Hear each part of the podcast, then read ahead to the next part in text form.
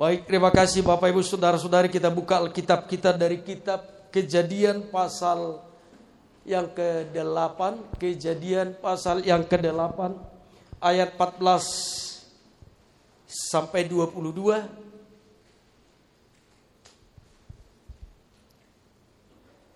Kejadian pasal 8 ayat yang ke-14 sampai ayat yang ke-22. Kalau sudah ketemu kita akan baca bersama-sama, tidak terlalu cepat juga tidak terlalu lambat tapi firman Tuhan berkata, yang berbahagia adalah mereka yang membaca, mendengar, lebih lagi melakukannya di dalam kehidupannya hari lepas hari.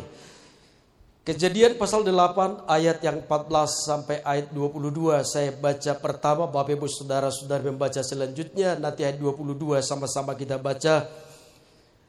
Dalam bulan kedua pada hari yang ke-27 bulan itu bumi telah kering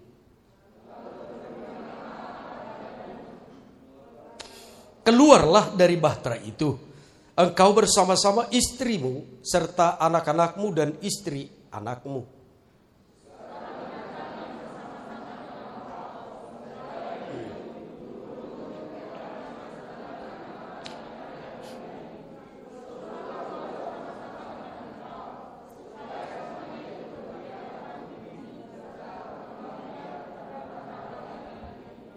Lalu keluarlah Nuh bersama sama dengan anak-anaknya dan istrinya dan istri anak-anaknya.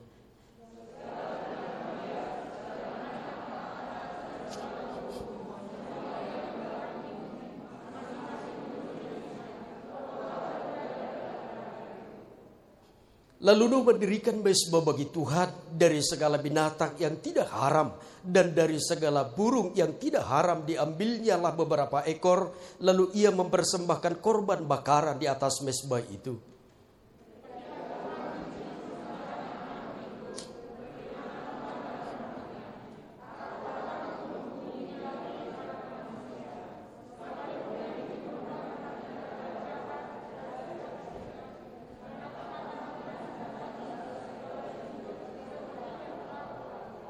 Sama-sama ayat 22. Selama bumi masih ada, takkan berhenti-henti musim menabur dan menuai, dingin dan panas, kemarau dan hujan, siang dan malam.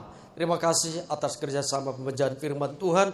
Terpujilah Tuhan kita Yesus Kristus dari ayat yang kita baca ini tema buat kita pada hari ini yaitu menata kehidupan. Pada dasarnya kalau kapal itu berlabuh tentu di dermaga. Namun hal ini di dalam kisah Nuh ini ada hal yang terbalik bahwa kapal yang ditumpangi oleh Nuh dia berlabuh di atas gunung yaitu di atas gunung Ararat. Ini kehidupan yang dialami oleh Nuh adalah suatu kehidupan ia yang sedang dihadapkan atau berhadapan dengan situasi yang tidak normal, situasi yang jungkir balik, situasi yang tidak biasa. Atau boleh dikatakan bahwa Nuh sedang menghadapi di dalam kehidupan yang kacau balau. Nuh sedang diperhadapkan dalam kehidupan yang tidak biasa, di dalam kehidupan yang tidak normal. Berapa lama hal itu terjadi? Kalau kita melihat di dalam pasal mulai pasal 7 sampai pasal 8 ini kita akan melihat sesungguhnya berapa lama tetapi kalau kita melihat mulai dari ayat 14 yang baru kita baca, kita bisa melihat di sini bahwa dua bulan 27 hari sesungguhnya air bah itu atau dihadapkan kepada kehidupan yang tidak normal pada Nuh bukan dua bulan 27 hari. Kalau dari pasal 7 sampai pasal 8 ini bisa berkisar saudara kurang lebih 14 bulan kurang 14 bulan atau hampir 15 bulan. Jadi bicara bahwa berapa lama? Ada satu tahun ya ditambah maka dua bulan 27 hari. Jadi 14 bulan 27 hari kurang lebih 15 bulan. Itulah kehidupan yang dialami oleh Nuh pada zaman atau diceritakan di dalam kisah ini. Sehingga saudara, saya katakan tadi, kalau kita melihat mengacu hanya dalam pasal 14 hanya 2 bulan 27 hari. Tapi kalau direkonstruksi itu kurang lebih 15 bulan diperhadapkan di dalam kehidupan Nuh. Itu sebabnya saudara bahwa suatu waktu, suatu masa yang tidak singkat, suatu masa, suatu waktu yang sungguh luar biasa. Mungkin timbul pertanyaan bagi saudara dan saya, ya mana yang lebih enak? Hidup di dalam bahtera atau hidup di luar bahtera? Mungkin saudara dan saya berkata, pertanyaannya tidak cocok pak, tidak pas, tidak relevan. Betul, di dalam kehidupan yang jungkir balik tidak ada bicara mana yang enak. Kalau bicara yang enak di dalam suasana yang jungkir balik, suasana yang tidak normal, bicara hal yang pilih mana yang enak, itu tidak relevan. Karena itu saudara memang, bagaimana saudara di dalam kehidupan Nuh? Memang dia di dalam bahtera, dia aman dari air bah. Tetapi saudara, dia hidup di dalam bahtera, dia hidup tidak seorang diri. Bukan berarti saya mengatakan hanya dia, ada anaknya, ada istrinya, ada istri anak-anaknya. Nah namun bukan hanya mereka yang ada hidup di dalam bahtera itu. Ada makhluk lain, ada hewan, ada binatang, dan segala macam binatang dan hewan ada di dalam yang halal dan juga yang tidak halal atau yang haram ada di dalamnya. Jadi bukan hanya Nuh bersama istri, anak-anak dan beserta istri daripada anak-anaknya. Ada binatang, ada hewan. Bagaimana hidup saudara? Bercampur dengan binatang dan juga bercampur dengan hewan. Memang di luar bahtera saudara apa yang diperhadapkan? Bahwa di luar bahtera itu ada kehidupan juga yang tidak mengenakan jika dia ada di keluar dari bahtera, apa yang diperhadapkan? Ya, pasti saudara, namanya kejadian suatu bencana. Kalau akhir-akhir ini kita melihat beberapa di daerah terjadi bencana. Yang diperhadapkan pada dia apa saudara? Ada mayat bergelimpangan. Ada bangkai hewan atau binatang akan diperhadapkan pada dia. Ada pohon-pohon yang tumbang. Dan juga ada saudara di sana penyakit atau virus sama seperti hari-hari ini ada virus di mana-mana. Ya, itulah bahaya yang diperhadapkan ketika di luar bahtera, ketika di dalam bahtera. Tidak mengenakan juga, namun memang aman dari air bah. Tetapi di luar bahtera ada kehidupan juga yang sangat bahaya. Kehidupan yang tidak mengenakan juga. Maka mana yang lebih enak di dalam bahtera atau di luar bahtera? Sama-sama tidak tepat pada pilihan. Coba saudara bayangkan, saudara hidup di dalam rumah selama satu bulan, segala binatang ada di dalamnya. Bagaimana saudara? Halo? Di dalam rumah saudara ada segala macam binatang, segala macam hewan ada di dalamnya bersama saudara. Bagaimana kehidupan saudara? Enak enggak saudara? Ya.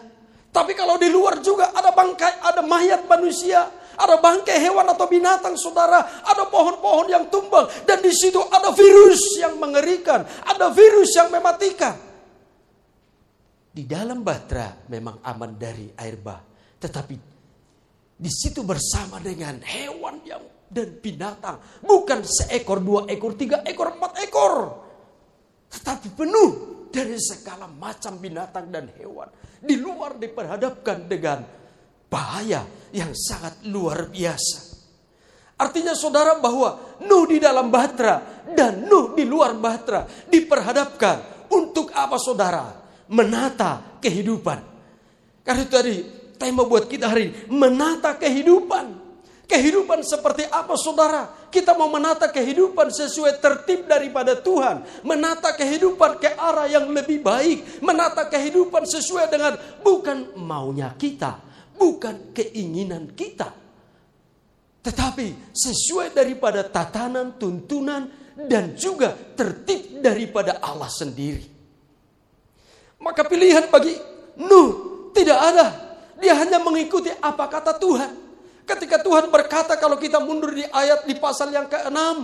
Ya, mengapa terjadi hal ini saudara? Kalau di dalam pasal 6 dikatakan saudara bahwa Allah melihat manusia sudah penuh dengan hanya kemauannya, ada egonya, hanya keinginannya. Hati manusia terpusat hanya kepada kejahatan. Maka Tuhan berkata kepada Nuh, siapkan satu bahtera untukmu. Dan ketika sudah selesai, maka Allah memerintahkan kepada Nuh, masuklah ke dalam bahtera itu. Semua hewan dan binatang berpasang-pasangan. Dan ketika Nuh dan juga hewan dan binatang yang berpasang-pasangan dan juga Nuh, istri dan anak dan juga istri anak-anaknya sudah masuk. Di situ kita melihat bahwa air bah sudah ya membanjiri dunia dan juga membanjiri saudara, memenuhi sehingga maka Bahtranu sudah terdampar saudara di atas gunung Ararat. Di dalam Bahtranu Tuhan perintahkan untuk apa? Menata kehidupan bukan kehidupannya sendiri. Menata kehidupan hewan dan binatang. Bukan sepuluh ekor, tetapi bisa saudara bayangkan, segala ternak, segala hewan dan binatang berpasang-pasangan dimasukkan ke dalam saudara. Suasana seperti apa yang di sana? Kalau Nuh hanya ngongkang-ngongkang kaki, apa yang terjadi? Tetapi Nuh menata kehidupan. Ada yang bernapas di dalam bahtera. Bahkan ketika juga dia keluar menata kehidupan. Baik kehidupan manusia juga kehidupan yang bernapas.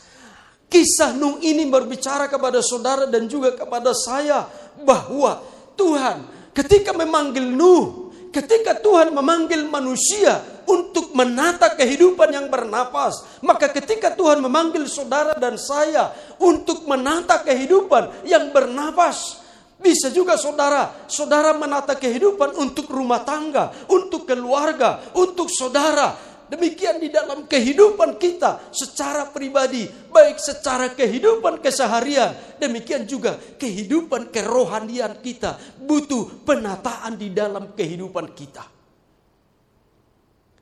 Di mana pun kita berada, maka Tuhan memanggil Nuh, Tuhan memanggil saudara dan saya untuk Tuhan mau agar saudara dan saya dipanggil Tuhan terlibat di dalam pemeliharaan kehidupan Bukan hanya saat ini, tetapi kepada kehidupan yang akan datang.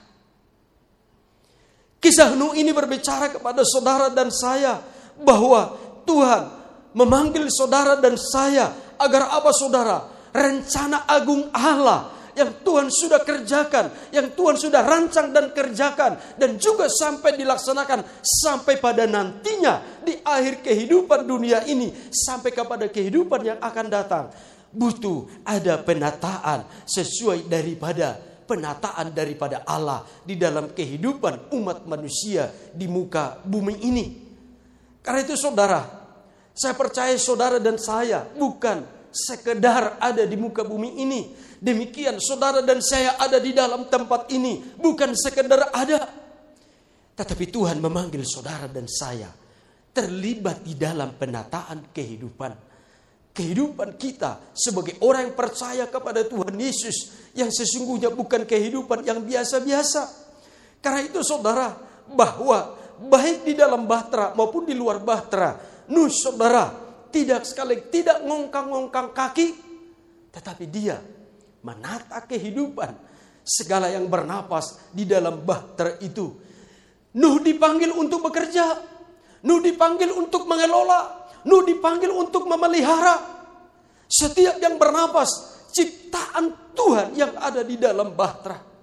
Bahkan ketika dia keluar juga Tuhan memanggil agar dia bekerja, menata dan memelihara yang hidup atau memelihara yang bernapas.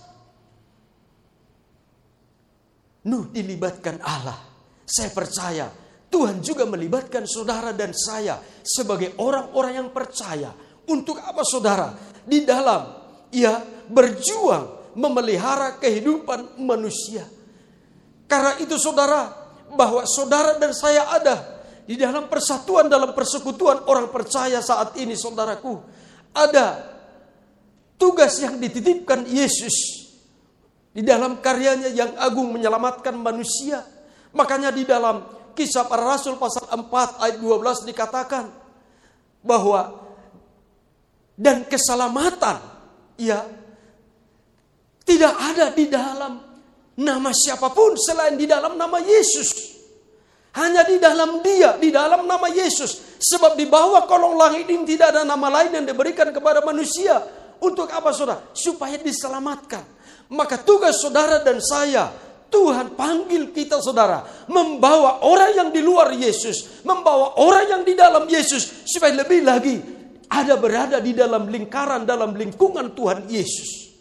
Orang sudah di dalam Yesus tetapi masih saudara, kehidupan kerohaniannya, ya yang tidak bertumbuh, atau orang di luar Yesus, supaya kita bawa kepada Yesus. Karena kehidupan hari-hari ini saudara, bahwa waktu yang ada adalah waktu yang singkat. Dan waktu yang ada saat ini bukan waktu yang semakin baik. Tetapi waktu yang ada pada hari-hari ini semakin jahat semakin jahat semakin jahat. Maka Tuhan memanggil saudara dan saya untuk apa saudara? Membawa orang yang di luar Yesus menata bekerja sama memelihara kehidupan untuk kehidupan yang akan datang. Atau yang ada di dalam Yesus yang hanya sekedar datang beribadah atau hanya KTP KTP Kristen tetapi tidak ada pertobatan, tetapi tidak ada kehausan, tetapi tidak ada kerinduan untuk Tuhan. Tugas saudara dan saya, Tuhan libatkan saudara dan saya memelihara, menata hidup mereka kepada arah yang lebih baik. Dan kita dipanggil terlibat di dalam tugas ini untuk hormat kemuliaan Tuhan. Karena sekali lagi saya katakan bahwa di luar Yesus tidak ada keselamatan. Di luar Yesus tidak ada kehidupan. Di luar Yesus tidak ada kepastian. Di luar Yesus tidak ada pengampunan saudara. Di luar Yesus pengampunan itu semua. Tetapi di dalam Yesus kekal sekali saudara setiap kita buka hati datang bertobat kepada Tuhan. Tuhan tidak mengingat-ingat. Tuhan tidak mengingat-ingat kesalahan kita. Sekali dia mendengar saudara, dia melepaskan dan dia melupakannya. Itu sebabnya setiap kita datang kepada Tuhan, kita mengaku dan minta ampun ke hadapan Tuhan. Saat itu juga Tuhan tidak mengingat kejahatan yang diperbuat oleh kita. Justru mari, mari anakku, untuk kita kerjasama di dalam menata kehidupan. Kehidupan yang masih Tuhan percayakan. Karena itu saudara, untuk itulah Allah melibatkan Nuh, Allah melibatkan saudara dan saya. Maka kalau kita kembali melihat saudara di dalam ayat yang ke-15 sampai ayat yang ke-19 saudara. Bahwa dikatakan lalu berfirmanlah Allah kepada Nuh keluarlah dari batra itu engkau bersama-sama dengan istrimu serta anak-anakmu dan istri anak-anakmu. Segala binatang yang bersama-sama dengan engkau segala yang hidup burung-burung hewan dan segala binatang melata yang merayap di bumi suruhlah keluar bersama-sama dengan engkau supaya semuanya itu berkeriapan di bumi serta berkembang biak dan bertambah banyak di bumi lalu keluarlah Nuh bersama-sama dengan anak anak-anaknya dan istrinya dan istri anak-anaknya, segala binatang liar, segala binatang melata dan segala burung, semuanya yang bergerak di bumi, masing-masing menurut jenisnya, keluarlah juga dari bahtera itu. Keluar segala sesuatu yang bernapas ada di dalam bahtera itu. Untuk apa saudara? Untuk melanjutkan kehidupan yang sudah terpelihara di dalam bahtera. Maka ketika keluar dari bahtera juga untuk meneruskan kehidupan dengan menata kehidupan kembali untuk berkembang biak di dalam apa saudara? Untuk tujuan daripada Allah sendiri, bukan tujuan daripada manusia. Karena itu saudara, bahwa kita dipanggil saudara dan saya bukan kepada berpusat kepada egosentris hanya keinginan kita semata, kemauan kita semata. Kalau bukan sesuai dengan kemauan saya, no. Kalau tidak sesuai dengan keinginan saya, no. Tapi Tuhan memanggil saudara dan saya. Kita harus mengubah pola pikir kita yang egosentris kepada apa saudara? Teosentris berpusat kepada Allah atau berpusat kepada apa saudara? Kristosentris hati kita, keinginan kita, hidup kita berpusat kepada Yesus Kristus karena saudara apa? Hanya di dalam Yesus ada kehidupan. Yesuslah pemberi nafas kehidupan bagi saudara dan saya hari ini bahkan sampai selama-lamanya di dalam kekekalan. Haleluya. Hanya di dalam Yesus. Saya percaya saudara dan saya ada di sini. Yesus yang memberikan nafas bagi saudara dan saya. Kalau bukan, mau dari siapa saudara? Hanya di dalam Yesus. Mari kita ubah mindset kita, pola pikir kita selama ini.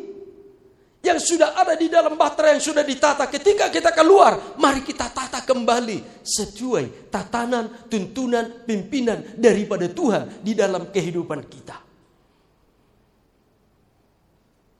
Itu sebabnya, maka ayat 21, ketika Tuhan mencium persembahan yang harum itu berfirmanlah Tuhan dalam hatinya, Aku takkan mengutuk bumi ini lagi karena manusia. Sekalipun yang ditimbulkan hatinya adalah jahat dari sejak kecilnya. Dan aku takkan membinasakan lagi segala yang hidup seperti yang telah kulakukan. Ketika Nuh keluar dari bahtera. Apa yang dilakukan saudara?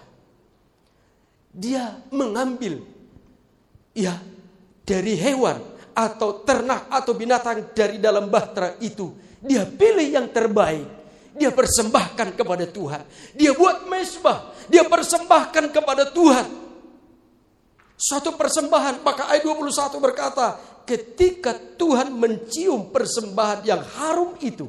Mengapa disebut harum saudara? Karena Nuh mempersembahkan bukan menurut dia tetapi Nuh mempersembahkan menurut tatanan yang sudah Tuhan berikan kepada dia ketika ada di dalam bahtera. Nuh mempersembahkan dengan ketulusan hati. Nuh mempersembahkan bukan untuk dia, tetapi kepada Tuhan dan untuk Tuhan. Maka firman Tuhan berkata, ketika Tuhan mencium persembahan yang harum itu. Jadi persembahan yang harum bukan karena ego, tetapi persembahannya persembahkan kepada Tuhan dari hati yang tulus, dari hati yang polos, tidak ada embel-embel di dalamnya. Tidak ada embel-embel. Tetapi dia mempersembahkan dengan tulus untuk Tuhan. Maka Tuhan mencium keharuman persembahan daripada Nuh ini. Maka ketika Tuhan mencium Firman selanjutnya berkata saudara, sampai Tuhan berjanji, aku tidak akan memusnahkan manusia, walaupun dia mulai dari sejak kecil ada timbul kejahatan di dalam kehidupannya. Artinya saudara, Tuhan akan memelihara, baik di dalam bahtera maupun di luar bahtera. Ketika kita mengubah konsep pola pikir kita, berpusat kepada Yesus, berpusat kepada Allah di dalam menjalani kehidupan kita. Maka persembahan Nuh yang diterima oleh Tuhan saudara. Ini persembahan yang Tuhan yang berkenan di hati Tuhan. Maka saudara dan saya ketika kita memberi persembahan kepada Tuhan. Saudara bukan sekedar hanya kita kasih. Oh kita nggak ada. Nanti atau tadi sudah mempersembahkan ataupun nanti saudara kita keluar. Kita ya selesai mempersembahkan persembahan saudara. Kalau kita memberikan sekedar atau ah sesuai hati kita Apakah Tuhan menerima persembahan seperti itu? Sesungguhnya Tuhan tidak butuh uang. Tidak butuh uang saudara dan saya. Yang Tuhan butuh hati kita memberi sesuatu yang terbaik kepada Tuhan. Bagi Tuhan bukan bicara banyak sedikit. Bagi Tuhan melihat isi hati kita. Maka saudara, kalau orang memberi yang terbaik kepada Tuhan, bukan sekedar saudara, sudah pakai amplop, saudara hanya kumul-kumul juga Bagaimana saudara? Gak usah jauh-jauh. Ketika saudara ada pesta, ketika saudara memberikan amplop saudara angpau, apakah saudara juga, uh, ini induk baru masuk ke amplopnya, apakah seperti itu? Itu sudah pesta secara dunia. Apalagi kita memberi persembahan kepada Sang Pencipta, pemberi hidup, pemberi nafas kehidupan di bumi, bahkan di dalam kerajaan surga nanti, di dalam kehidupan kekal saudara. Kita memberi ambil dari kantong atau di ropek baru. Wow. Sekali lagi Tuhan tidak melihat besar atau kecil nominal persembahan yang kita persembahkan. Tapi dari sikap hati, dari sikap pola pikir kita. Aku memberi yang terbaik bagi Tuhan. Tuhan yang saya belajar, Tuhan sedikit ini Tuhan. Tapi ini yang dari kepolosan hati saya memberi persembahan kepada Nuh memberikan persembahan maka Tuhan mencium. Ya. Dan saya juga selalu setiap saya menerima berkat, setiap saya berikan persepuluhan kepada Tuhan, tapi tiap minggu juga saya berkata Tuhan, Saya kasih tidak banyak saudara, tapi saya bilang Tuhan, ini persembahan persepuluhan saya kasih lagi Tuhan. Sejujurnya Tuhan, lebih daripada ini Tuhan sudah kasih dalam satu minggu ini. Tapi dari kepolosan hati saya, saya kasih Tuhan sekali lagi nih persepuluhan. Setiap minggu saya belajar, belajar. Kalau firman disampaikan gembala, mengucap syukur dalam hal kecil. Sebelumnya saya sudah melatih diri saya kepada hal yang kecil. Saya sudah pernah sampaikan, mau mandi saudara kamar mandi. Oh Tuhan aku mengucap syukur masih ada air. Saya masih bisa mandi. Oh masa hanya mau mandi aja mengucap syukur? Piye toh? Lah mandi-mandi aja. Bagi saya melatih diri saya. Untuk hal yang terkecil apa pun. Mengucap syukur. Mengucap syukur. Mengucap syukur. Karena apa? Semua karena Tuhan. Semua karena Tuhan. Persembahan dicium Tuhan harum karena pola pikir daripada Nuh sudah diubah. Sudah dengan tuntunan tatanan ketika dia sebelum masuk bahtera dan ketika dia dalam bahtera bahkan ketika dia keluar hati Nuh betapa kalau Alkitab berkata kita membaca saudara di pasal 6 hanya Nuh yang benar hatinya. Hanya Nuh yang benar hatinya. Yang lain dikatakan sudah jahat. Karena itu Bapak Ibu Saudara-saudara yang kasih oleh Tuhan bahwa berapa lama hal ini terjadi mungkin saudara juga bertanya pada hari ini berapa lama Covid ini terjadi kita tidak tahu. Tapi saudara mau dikatakan kurang lebih 15 bulan. Jadi iman saudara dan saya selesai tahun ini atau kalau bisa pertengahan tahun ini selesai, puji Tuhan. Kalaupun tetap bagaimana tata kelola kehidupan kita kepada arah yang lebih baik. 15 kurang lebih 15 bulan kehidupan yang jungkir balik, kehidupan yang tidak biasa diperhadapkan di dalam kehidupan Nuh. Untuk apa? Supaya mengubah pola pikir mindset manusia sesuai dengan pola pikir daripada Tuhan, penataan dan tata tertib daripada Tuhan. Karena itu segala sesuatu maka ketika dia keluar dia membangun mesbah dan juga saudara dia mempersembahkan persembahan yang harum di hadapan Tuhan. Maka dia berkata, saudara, ada saya catat begini saudara. Tuhan, aku tahu aku ada dalam konteks tata ciptaanmu. Ciptaanmu itu, maka ku tempatkan diriku, ku angkat persembahan ini, ku bakar di mesbah ini. Hidupku terletak pada tatananmu. Dan aku tahu, aku dan aku tahu, aku kau tempatkan untuk terlibat dalam setiap apa saudara tertib ilahi di dalam kehidupanku untuk apa? Memelihara kehidupan hari ini bahkan sampai selama-lama. Saudara dan saya Tuhan panggil untuk apa saudara? Saya katakan tadi, mau sampai kapan COVID ini? Bencana yang ada, sampai kapan?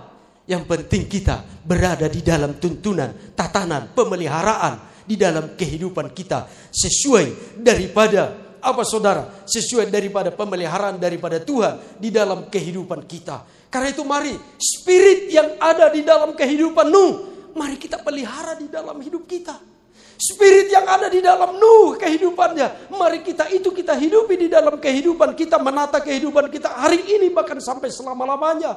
Untuk apa saudara? Bahwa ada buah. Apa buah ketika Nuh mengikuti penataan daripada Tuhan di dalam bahtera dan juga di luar bahtera saudara. Tadi di ayat 21, ayat 22. Ketika Tuhan mencium persembahan yang harum itu berfirmanlah Tuhan dalam hatinya.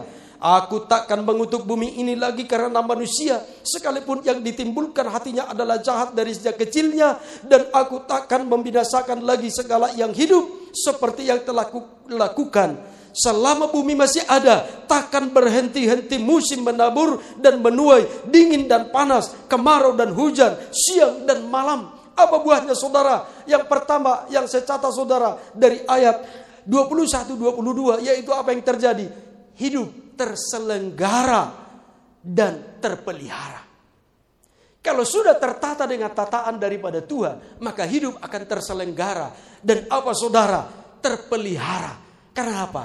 sudah sesuai dengan standar daripada Tuhan. Karena itu saudara, hidup kita saat ini sedang di dalam penataan Tuhan. Mungkin ada tantangan, masalah, persoalan, sakit, penyakit kita alami saat ini. Kenapa? Mengapa? Tidak perlu itu kita pakai. Oh saya sedang ditata oleh Tuhan. Hidup saya sedang ditata oleh Tuhan. Ada masalah persoalan pergumulan sakit penyakit. Oh hidup saya sedang ditata oleh Tuhan. Sesuai penataan daripada Tuhan. Oh hidup saya sedang dibentuk oleh Tuhan. Sesuai dengan rencana dan maunya Tuhan di dalam kehidupan saya. Karena itu saudara, kita buang. Kenapa, mengapa? Atau tetangga yang diberkati. Mengapa dia yang diberkati ketika ada masalah? Mengapa saya mengalami masalah? Hidup saya sedang ditata oleh Tuhan. Bilang sebelahnya, apa pun yang kamu alami saat ini sedang ditata oleh Tuhan hidupmu. Kita memandang kepada Tuhan, berpusat kepada Tuhan Yesus.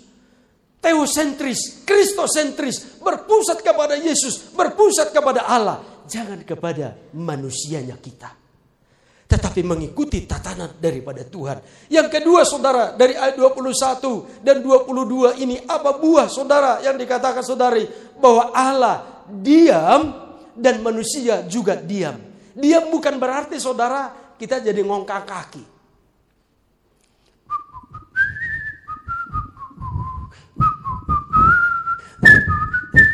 Enggak saudara. Nuh di dalam batra tadi saudara dia diam.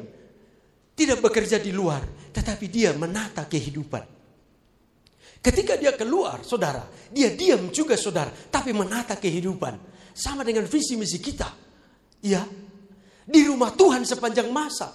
Diam dalam ya perenungan firman dalam kuasa Roh Kudus juga diam dengan ah, doa setiap hari juga tuntunan Roh Kudus diam di sini sudah arti yang dimaksud komunikasi dengan Tuhan, mendengar suara Tuhan dan kita berbicara kepada Tuhan dan Tuhan bicara kepada kita.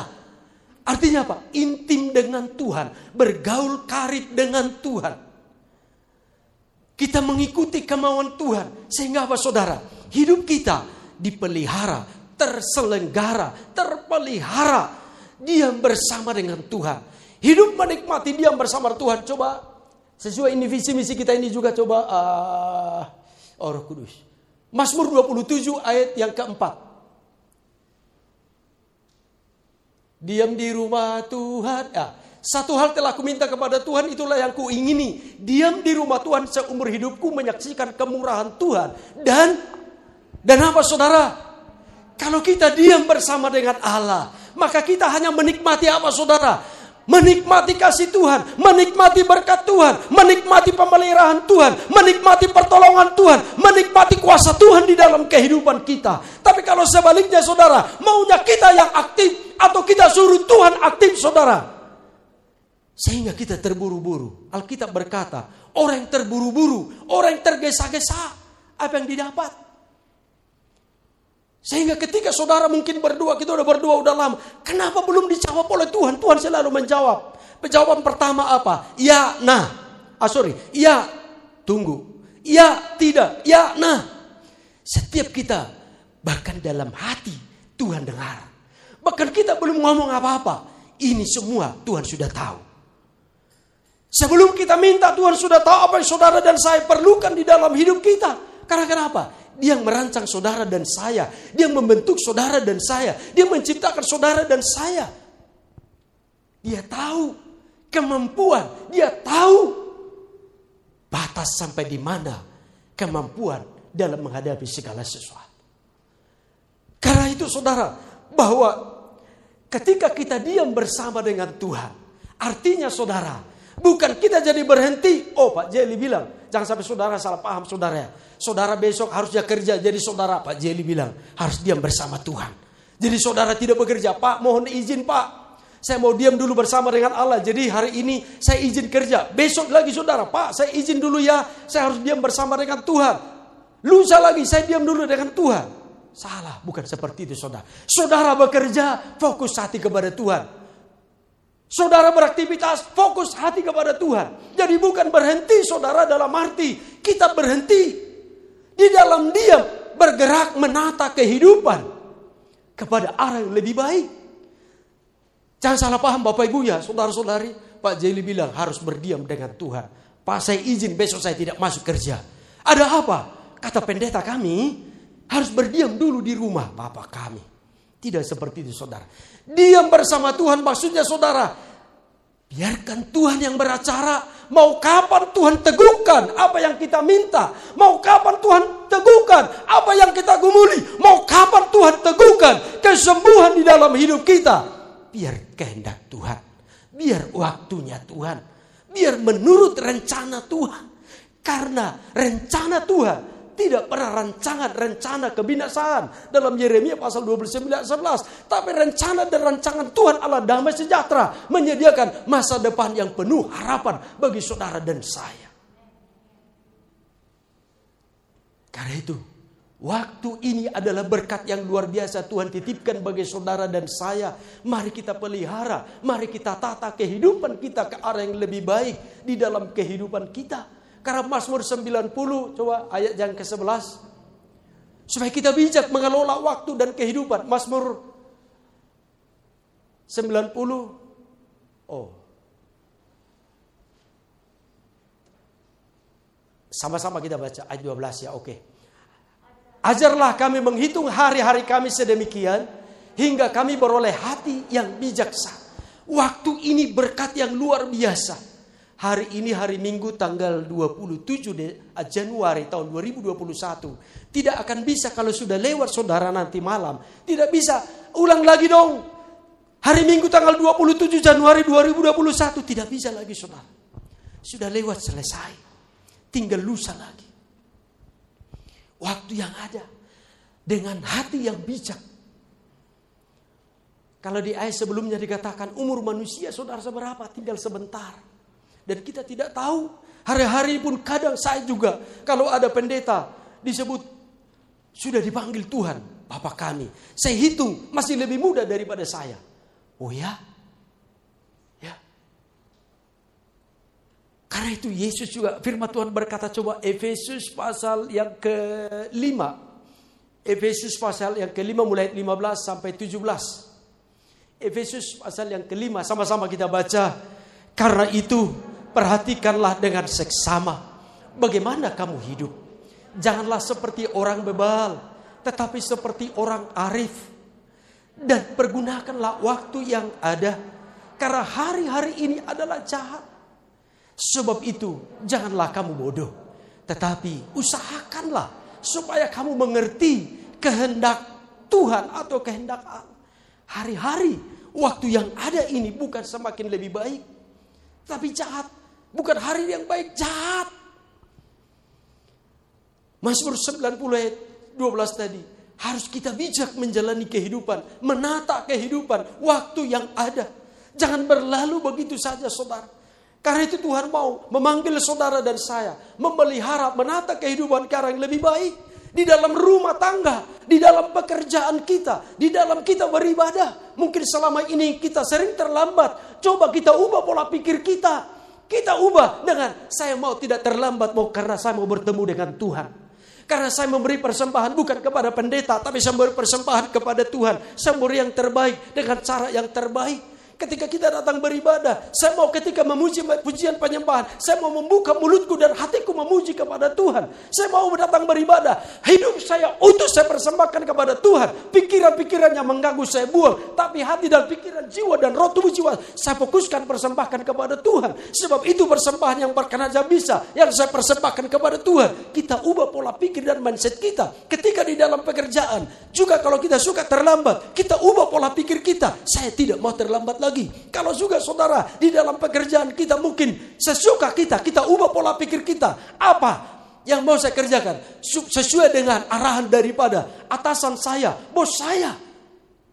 Kita ubah pola pikir kita, jangan kemauan kita lagi, tapi kita ubah dengan apa saudara? Ke arah yang lebih baik. Belum terlambat atau selama ini hidup kita kita tidak mau bertobat. Tapi kalau Tuhan bilang bertobat, mari kita buka hati kita bertobat. Mengubah poin mindset pola pikir kita. Kita datang kepada Tuhan. Kita jarang baca firman. Coba kita baca firman. Atau sudah baca, tapi lebih kita tingkatkan. Sudah dengan doa. Mari kita doa lebih lagi. Atau kita tidak pernah berdoa. Mari berdoa lagi saudara. Juga di dalam apa? Tuntunan roh kudus. Tadinya hanya maunya kita. Tapi belajar Apa kata Tuhan? Apakah Tuhan gerakan? Apakah Tuhan bilang? Apakah Tuhan yang bicara? Apa saya? Coba saudara, belum terlambat. Hari ini tanggal 27 Januari 2021 belum terlambat. Bilang ke sebelahnya, belum terlambat. Tata kelola, pelihara kehidupan ke arah yang lebih baik. Supaya apa saudara? Hidup kita nanti juga di dalam kerajaan surga. Bukan hidup sembarangan. Ada penataan, ada pemeliharaan. Hidup dengan terselenggara bersama dengan Tuhan di dalam kekekalan. Karena itu saudara sama kalau kita mau hanya maunya kita. Seringkali kan begini saudara. Kadang posisi kita. Kadang mungkin Bapak Ibu Saudara yang menyetir kendaraan. Kita yang menyetir. Kadang-kadang. Kadang juga bisa saudara. Bisa kita di belakang yang menyetir. Maka sering kali bisa juga saudara. Ada yang menyetir. Jadi pingin disetir yang di sampingnya saudara. Ya. Kadang-kadang kehidupan bisa seperti itu juga saudara. Tapi biarkan siapa yang menyetir, biarlah dia yang membawa kita ke mana. Jangan yang menyetir, kita setir dia lagi saudara. Lah kalau istri disetir suami bagaimana? Suami kepala rumah tangga. Jadi istri setir suami. Wah, bertobat hari ini kalau ada. Tapi di sini nggak ada sih ya kalau ada bertobat. Ya. Atau ada seorang anak, dia melihat kepompong. Dia pengen mau jadi kupu-kupu saudara. Ketika saudara, kepompong ini kan ada proses saudara. Iya, tapi anak kecil ini maunya langsung secepatnya saudara. Akhirnya ketika dia melihat, dia bantu saudara supaya dia lepas dari sangkutan apa yang menyangkut di dalam dia. Sehingga saudara apa yang terjadi? Memang dia terbang kupu-kupunya. Wow, bisa terbang. Tapi apa yang terjadi saudara? Dia tidak bisa terbang jauh, dia tidak bisa terbang tinggi. Karena kenapa? Dia terjatuh. Kok bisa terjatuh? Sayapnya belum kuat sayapnya belum besar untuk membawa dia terbang, saudara. Kehidupan kita juga sering kali jangan dipaksa, tapi ikut apa maunya Tuhan. Kalau kita paksa, kita kenapa, mengapa? Kita salahin kiri kanan muka belakang. Ke tanah nggak mungkin akhirnya. Wah Tuhan kenapa, mengapa? Kok kayak ngono, pieto? Ya, tunggu waktunya Tuhan. Waktu Tuhan pasti yang terbaik. Waktu Tuhan pasti yang terbaik. Maka apa pun yang terjadi dalam hidup kita. Roma 8 ayat 28 berkata apa saudara? Kita tahu sekarang bahwa Allah turut serta dalam segala sesuatu untuk apa saudara? Untuk apa? Kebaikan bagi saudara dan saya yang tentu mengasihi Allah. Yang hati dan hidupnya berpusat kepada Yesus, berpusat kepada Allah. Apa yang saat ini kita alami? Tuhan bukan diam, Ketika kita mengalami masalah persoalan, bukan Tuhan diam. Dalam arti tutup mata, enggak saudara. Dia juga ada di sana. Ketika Nuh di dalam bahtera, Tuhan di mana? Ada juga bersama dengan Nuh. Kalau bukan Tuhan yang menopang bahtera Nuh, bagaimana dia terdampar di atas gunung bukit Arar. Kalau bukan Tuhan yang memelihara, satu tahun dia ada di dalam bahtera saudara. Bagaimana kehidupannya? Hari ini saudara dan saya, walaupun ada masalah, persoalan, pergumulan, mungkin ada yang sakit. Kalau bukan Tuhan yang memelihara saudara dan saya mau siapa? Kalau bukan Tuhan yang menuntun saudara, kalau bukan Tuhan yang campur tangan di dalam masalah, persoalan, pergumulan saudara, siapa? Semua Tuhan hadir di sana. Bilang sebelahnya, Tuhan hadir dalam segala kehidupanmu. Mau dalam masalah, persoalan, pergumulan, Tuhan ada di sana. Tapi kenapa kok seakan-akan dibiarkan? Tidak saudara. Tuhan mau waktunya Tuhan. Kalau waktu Tuhan pasti yang terbaik. Maka kalau yang terbaik terjadi, kita tinggal berkata, aku beri persembahan yang berkenan kepada Tuhan. Itu yang Tuhan rindukan di dalam kehidupan kita. Izinkan Tuhan melibatkan saudara dan saya menata kehidupan kita.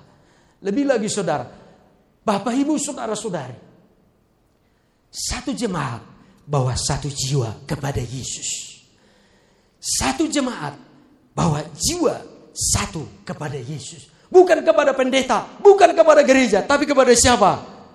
Kepada Yesus. Mungkin suami. Oh suami saya sudah pak. Mungkin anak. Oh anak saya sudah pak.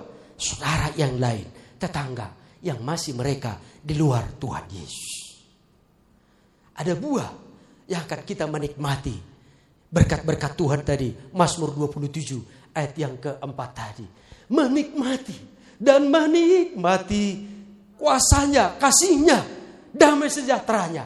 Kalau itu yang Tuhan berikan, kita melangkah. Ada masalah, Tuhan bersama saya. Ada persoalan, Tuhan diam bersama dengan saya. Sehingga kita tinggal berkata, Haleluya, Haleluya. Di dalam kehidupan kita. Terpuji Tuhan kita Yesus Kristus. Mari kita tundukkan kepala, coba sejenak kita renungkan saudara. Bagaimana di dalam kehidupan kita sebelumnya. Apakah kita hanya mau berkata kenapa dan mengapa. Tuhan, inilah kami Tuhan Yesus. Mungkin tatkala kami kadang-kadang Tuhan dalam hidup kami. Di dalam masalah persoalan kami gumuli. Mungkin sering kali kami berkata kenapa, mengapa. Atau kami menyalahkan orang lain bahkan juga menyalahkan Tuhan. Seolah-olah Tuhan diam dalam arti Tuhan tidak campur tangan. Bahwa Tuhan tidak melihat. Bahwa Tuhan tidak peduli. Bahwa Tuhan tidak campur tangan. Sesungguhnya Tuhan selalu berada dalam segala sesuatu, segala sesuatu, dalam situasi apa pun ada bersama dengan kami. Tuhan biarlah spirit daripada yang ada di dalam kehidupan Nuh boleh kami miliki, kami tata, kami pelihara, kami hidupi di dalam kehidupan kami. Supaya ego kami kami buang, kami tanamkan dalam-dalam. Tetapi biarlah spirit daripadamu Tuhan Yesus, oh Roh Kudus yang berkuasa di dalam hidup kami. Maka kami ubah pola pikir kami, kami ubah mindset kami, tidak lagi berpusat kepada egosentris, tapi berpusat kepada Tuhan, berpusat kepada Tuhan Yesus Kristus. Ajar kami menghitung hari-hari ini, hari-hari yang semakin jahat, yang waktunya singkat. Biar kami menyadari bahwa hari-hari ini adalah waktu ini, waktu berkat yang Tuhan berikan kepada kami. Biar kami tata kehidupan kami dengan baik, ke arah yang lebih baik bersama dengan Tuhan. Maka nama Tuhan yang dipermuliakan. Terima kasih. Terima kasih. Ajar kami, mampukan kami jadi pelaku firman Di dalam nama Yesus. Haleluya. Amin.